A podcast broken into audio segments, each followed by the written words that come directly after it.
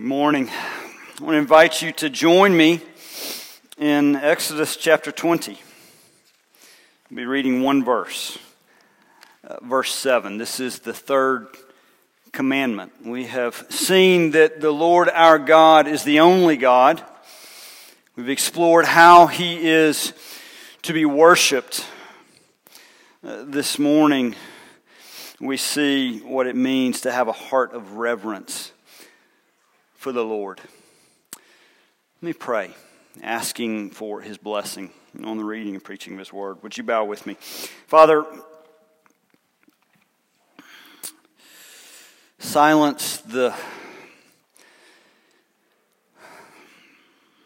silence the voices in our head that would that would point us to lesser desires Silence the distractions that would take our focus away from you. As we approach your word, would you give us the gift of your spirit to convict and to comfort with Jesus? In his name we pray. Amen. Friends, this is the inerrant and infallible word of God. You shall not take the name of the Lord your God in vain, for the Lord will not hold him guiltless who takes his name in vain. This is the word of the Lord.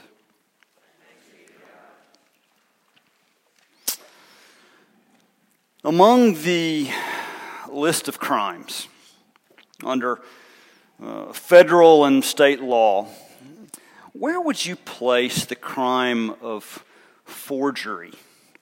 In terms of the seriousness of offenses. Maybe if you are thinking through that, you, you want to know a little bit more, right? You, what, what are we talking about forging? Are we talking about uh, forging a work of art? Are we talking about forging, as I've seen in some third world countries, uh, a, a legal document that would speak to the title for a piece of land? We're talking about forging a check, a check for $10. About forging a check for a million dollars. Some instances of forgery just don't even seem to rise to the occasion, but some make our make us want to raise our eyebrows and some make us want to call 911. All of these examples of forgery, though, regardless of the, the magnitude of, of what we are uh, forging, they, they share something in common. Forgery is, uh, at its core,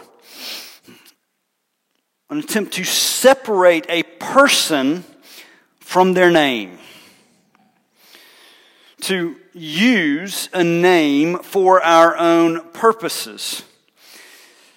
When we do this, when we, in effect, steal a name, we are assigning a level of worth to that person. We are saying that their name is worth more to me than their, their person.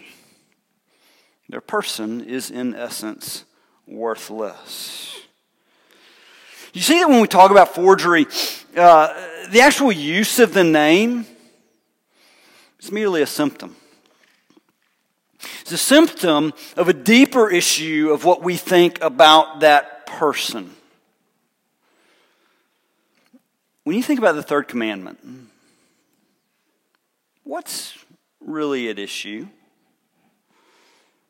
Is it, is it merely a matter of utterance? of those certain words that we are to avoid. And as long as we avoid those certain words, we're good. Now, it's okay if we thinly disguise those words to change their sound, though not their meaning.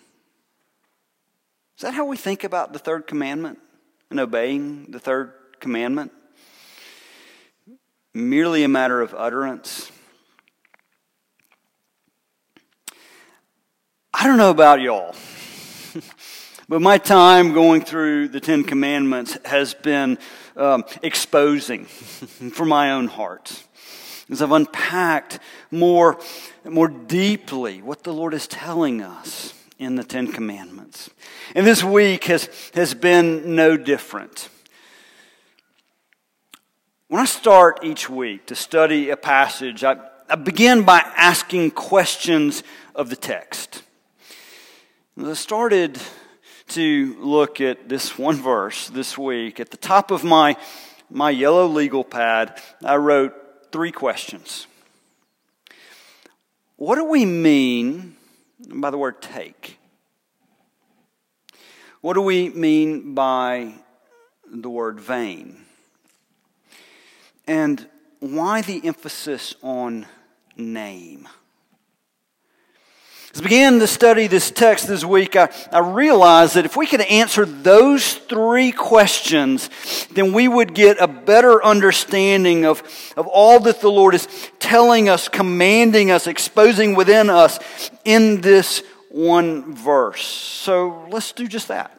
Let's, let's explore those, those three questions. First, what do we mean by take?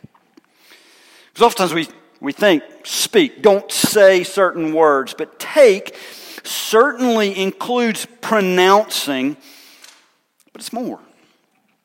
To take is to, is to lift up, it is to invoke.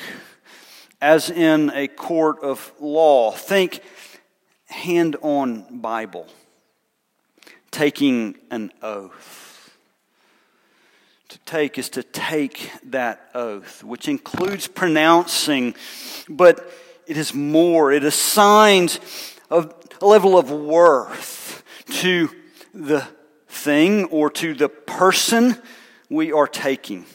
It is to make an oath by that thing or person. That's all wrapped up in this one word, take. How about vain? Vain also speaks to worth. Vain, the word used here in the text, means empty, means insincere, it means worthless. The Bible would use this word in association with idols, assigning a value to idols. Speaking of worthless idols. But it also would speak of those who worship those idols this way vain worship of idols, worthless worship of idols. Now, if you put these two together, take and vain, we see that what the word is speaking to is, is speaking the name of God in a way that assigns to that name low value. There was a third question why the name? Why the emphasis here in the third commandment on the name? Well, in the Hebrew, language and culture, you don't simply separate a person's name from their personhood. They are deeply connected. we speak of the name, we're speaking of their character, we're speaking of their essence, speaking of their being. That's why the Hebrews spent so much time and effort thinking through how to name a child. We see it later in Exodus 34 as Moses would, would ask to see the glory of the Lord. Lord, show me your glory. But in Exodus 34, the Lord didn't give him a picture, an image. The Lord said his name. In response to Moses' request to see the glory of the Lord, the Lord spoke his name before him. And in speaking his name in Exodus 34, the Lord revealed his glory. So, do you see? When we cheapen the name of the Lord, we are cheapening the Lord himself. So, how much is the Lord worth? We were to look through the, the annual Forbes list, the wealthiest individuals, where, where would the Lord fit in there? How, how would we assign some value to him? Psalm 24 tells us that the earth is the Lord's and the fullness thereof. He, in fact, created everything we see, everything we touch, all matter by the very power of His Word. Psalm 24 captures the fact that, therefore, it all belongs to Him, all matter, all of us. He owns it all. Does that capture His worth, the value of all things? Well, no, that, that doesn't even capture his worth because his worth is also wrapped up in his being. The Lord is perfect in holiness. He is the absolute by which all other attributes are measured. It's perfect in holiness and goodness and truth and love. How do we assign worth to the Lord? We cannot because his worth is unmeasurable, it is infinite, and yet on a daily basis we cheapen him. How do we do that? Well, for one, we use his name disrespectfully. How many of us were raised in respectful families where we were taught there were certain words that you did not say? And so we, we changed them a little bit. We, we insert instead a, a dadgummit, a G's, or more recently an OMG. What are we doing, honestly, when we say those words? We're thinly disguising the words that those less sanctified, less respectful, people would use. But we're doing the same thing. We're cheapening the name and person of the Lord, but doing so in a way that can make us feel better about how we're obeying our surface level understanding of the third commandment. What about using the name of the Lord for our own purposes? We're taught to end our prayers with a little tagline in Jesus' name. Because the Lord Jesus Christ tells us to ask in His name. It's what it means to come boldly before the throne of grace. We can come boldly before the throne of grace because our Lord and Savior Jesus Christ has paid atonement for our sin. He's given us access. That's what it means to pray in accordance with the will of our Savior Jesus Christ and through the access given to the throne of grace by Him. And yet, how often are we tempted to use in Jesus' name as a tagline to get what we want as if those words were a magic uh, incantation? How often do we use the name of the Lord to try and get our own purposes? Though we're taught to pray that way, we can seek to manipulate God. And isn't that just a Christianese form of forgery? How about using the name of the Lord in empty ways? Here's a southern favorite bless his heart. What are we doing when we say bless his heart? We're saying, Lord, bless him so I can gossip about him. Isn't that an empty way to take an oath before the Lord? And maybe the one that should capture us all. Praying, saying we'll pray for someone and never doing it. How often do we respond to a text or a social media post with that one word, praying, and yet we, we walk away with the attention span of a squirrel and never bring this person before the throne of grace. We have taken an oath to bring this person's needs before the Lord. And when we neglect to follow along with that oath, we are saying that the throne of God is not worth my time.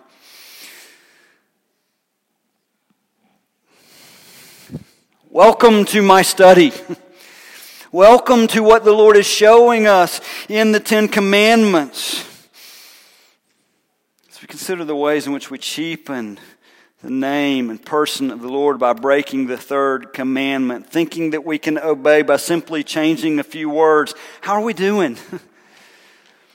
I'm not doing so well. I suspect that I am not alone. But I want to encourage you in this that this deep dive into our hearts as we consider this third commandment is the first step in our growth in grace. Take heart, that is where we are going. But let's continue unpacking this commandment because, as I hope you have seen and will continue to see, each of those commandments have a shall not. But they also have a shall. You shall revere the Lord and his name. Earlier, we prayed the Lord's Prayer. The Lord's Prayer is aptly named because it is the prayer that Jesus taught his disciples to pray and by extension teaches us to pray. But how do we pray it? Well, sometimes we pray it like we did earlier. We, we say it together. There's a, there's a sense of reading the words, praying those exact words back to the Lord. But sometimes we use the Lord's Prayer as, as a template, as a list of petitions that are meant to guide our prayer life, to, to guide our prayers before the Lord. The first petition in that prayer template is, Hallowed be thy name. Now, hallowed be thy name is the language of King James.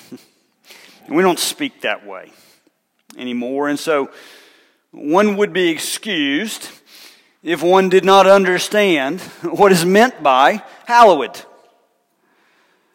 Hallowed uh, captures the verbal sense of holy.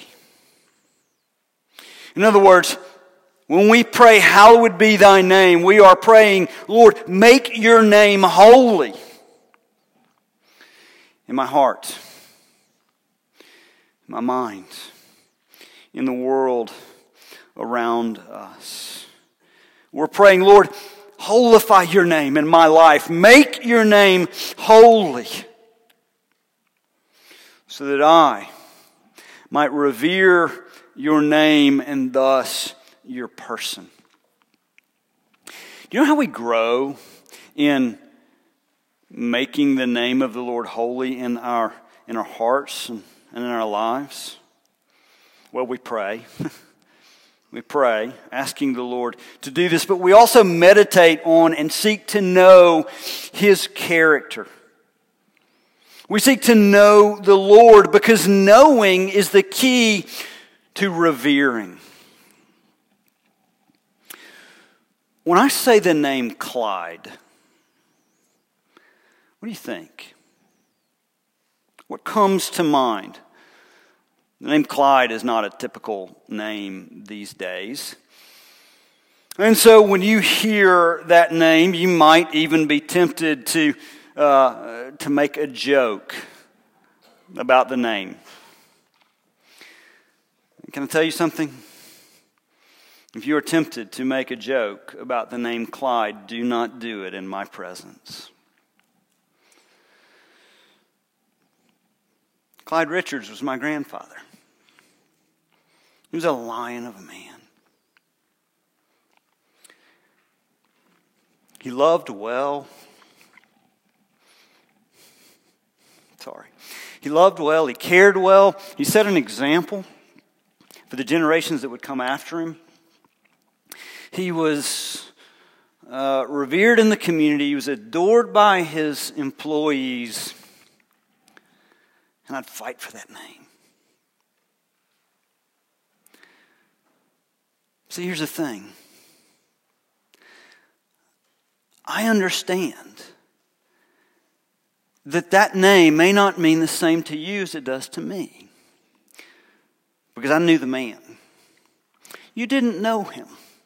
And so you would be excused for not assigning the same weight to that name that I do. It's understandable because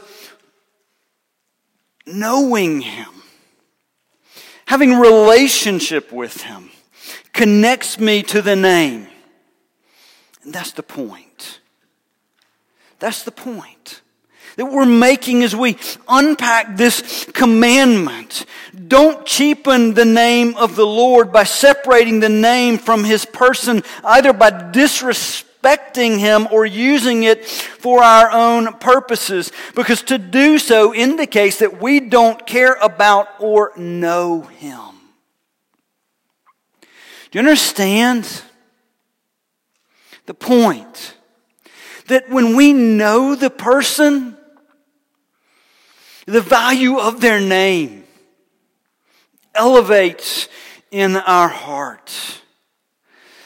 Positively, the third commandment serves as an invitation to know the Lord, to revere Him for who He is, and those whom we know and love. We do not cheapen their name by using it for our own purposes. And yet, knowing our sin struggles, knowing the multitude of ways that we are tempted to and in fact do cheapen the name of the Lord, He has encouraged us to depend on Him even for this by praying that He would work in our hearts in such a way that His name would be made holy in our lives. That is what we pray. When we pray, Hallowed be thy name, it is the grace of the Lord that he would know our hearts are so given over to cheapen him that he would invite us to pray, asking that he would be the one to do it in our lives. Do you see the grace in this prayer petition? Friends, I'm convicted that I can be more passionate about the name Clyde than I can about the name of the Lord. And yet he invites me and all of us to pray that he would keep the third commandment on our behalf.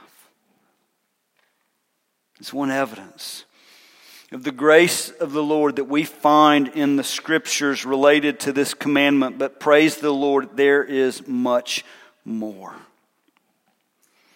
We might not say it, but we can be tempted to think that the third commandment is a lesser commandment.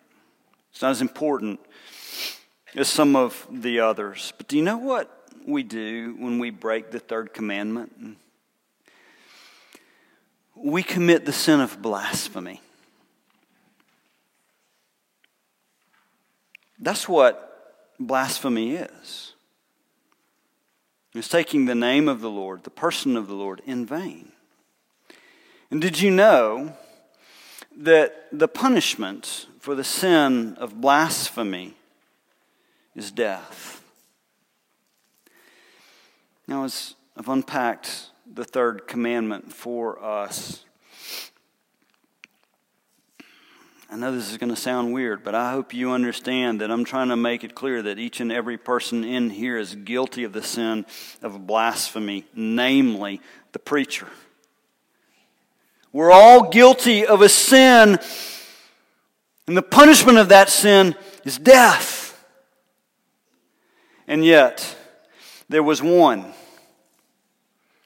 who was not guilty Jesus Christ. And yet, in the most sinister of ironies, blasphemy was the crime that was used by the religious authorities to put him to death. Jesus claimed to have the power to forgive sins. He claimed to be the Son of God. And knowing full well that claiming to be God when you are not in fact God is the sin of blasphemy, the religious leaders who wanted Jesus gone saw that this sin gave them a way to accomplish their purposes because they knew rightly that were he not the Son of God, they would have been right. Were he not who he said he was, he would have deserved death because he would have been guilty of the sin of blasphemy. And so they, religious leaders, put before us the question of all questions. The question upon which everything depends. Was Jesus who he said he was? Was he God incarnate? Or was he merely an elaborate forgery? Everything Everything rides on his identity. If he wasn't who he said he was, then we, the true blasphemers, remain in our guilt and are subject to the penalty of death, eternal death. That's the question before us. But praise be to God that the question of all questions was answered on Easter morning. It was answered in the empty grave. When Jesus rose from the dead, he not only fulfilled Scripture, but he affirmed them. Jesus defeated death by the power of an indestructible life. And in so doing, he evidenced that he was in fact the Son of God, the Messiah. And because he is who he said he was, you and I are given life in his name. Amen. Friends, the guiltless lamb went to the cross, taking the punishment for blasphemers like you and me. So the end of verse 7 is fulfilled in Jesus. At the end of verse 7, we see that the Lord will not hold him guiltless who takes his name in vain. It is fulfilled in Jesus by a beautiful act of grace.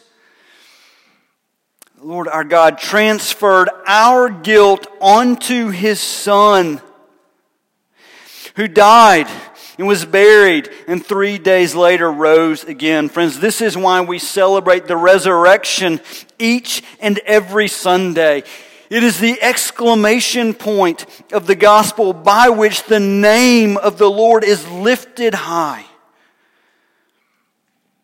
And so, with this truth before us, now the question is not one of Jesus' identity but the question is this Will we remain hardened in our sin, treating the name of God and the person of God as if he were worthless? Trying to use his name to get something out of it, but denying the holiness and majesty of God himself. Friends, will we continue to live as forgers? Or will we take hold of the grace that is ours in Jesus, will we actually know him? Will we take hold of life in his name? To us, to our small minds in this timing of redemptive history, it appears as though there is a choice before us whether or not we will revere his name. And on some level, there is a choice. God has revealed himself to us, and we will be held responsible for the way that we respond. But there will come a day when that veneer of choice will be gone, when we stand in his presence.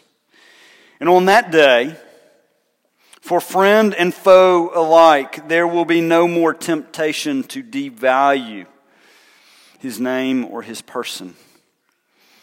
On that day, we will all revere the Lord. And so, with that, I close with a word from Philippians chapter 2. But he, Jesus, emptied himself by taking the form of a servant, being born in the likeness of men.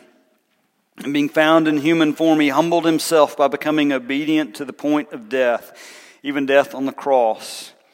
Therefore, God has highly exalted him and bestowed on him the name that is above every name so that at the name of Jesus every knee should bow in heaven and on earth and under the earth, and every tongue confess that Jesus Christ is Lord to the glory of God the Father. Dear friends, let us not wait until the day when we are in his presence. Let us revere the Lord and his holy name. Let us ascribe to him the glory which he is due. Lord, you are holy. You are wise. You are loving. You are gracious. You are merciful. You are worthy of our praise. O Lord, our triune God, hallowed be your name. Make your name holy in our hearts, in our minds, in our lives, and in this world. Do this as an act of your grace and for our good. In Christ's name we pray. Amen.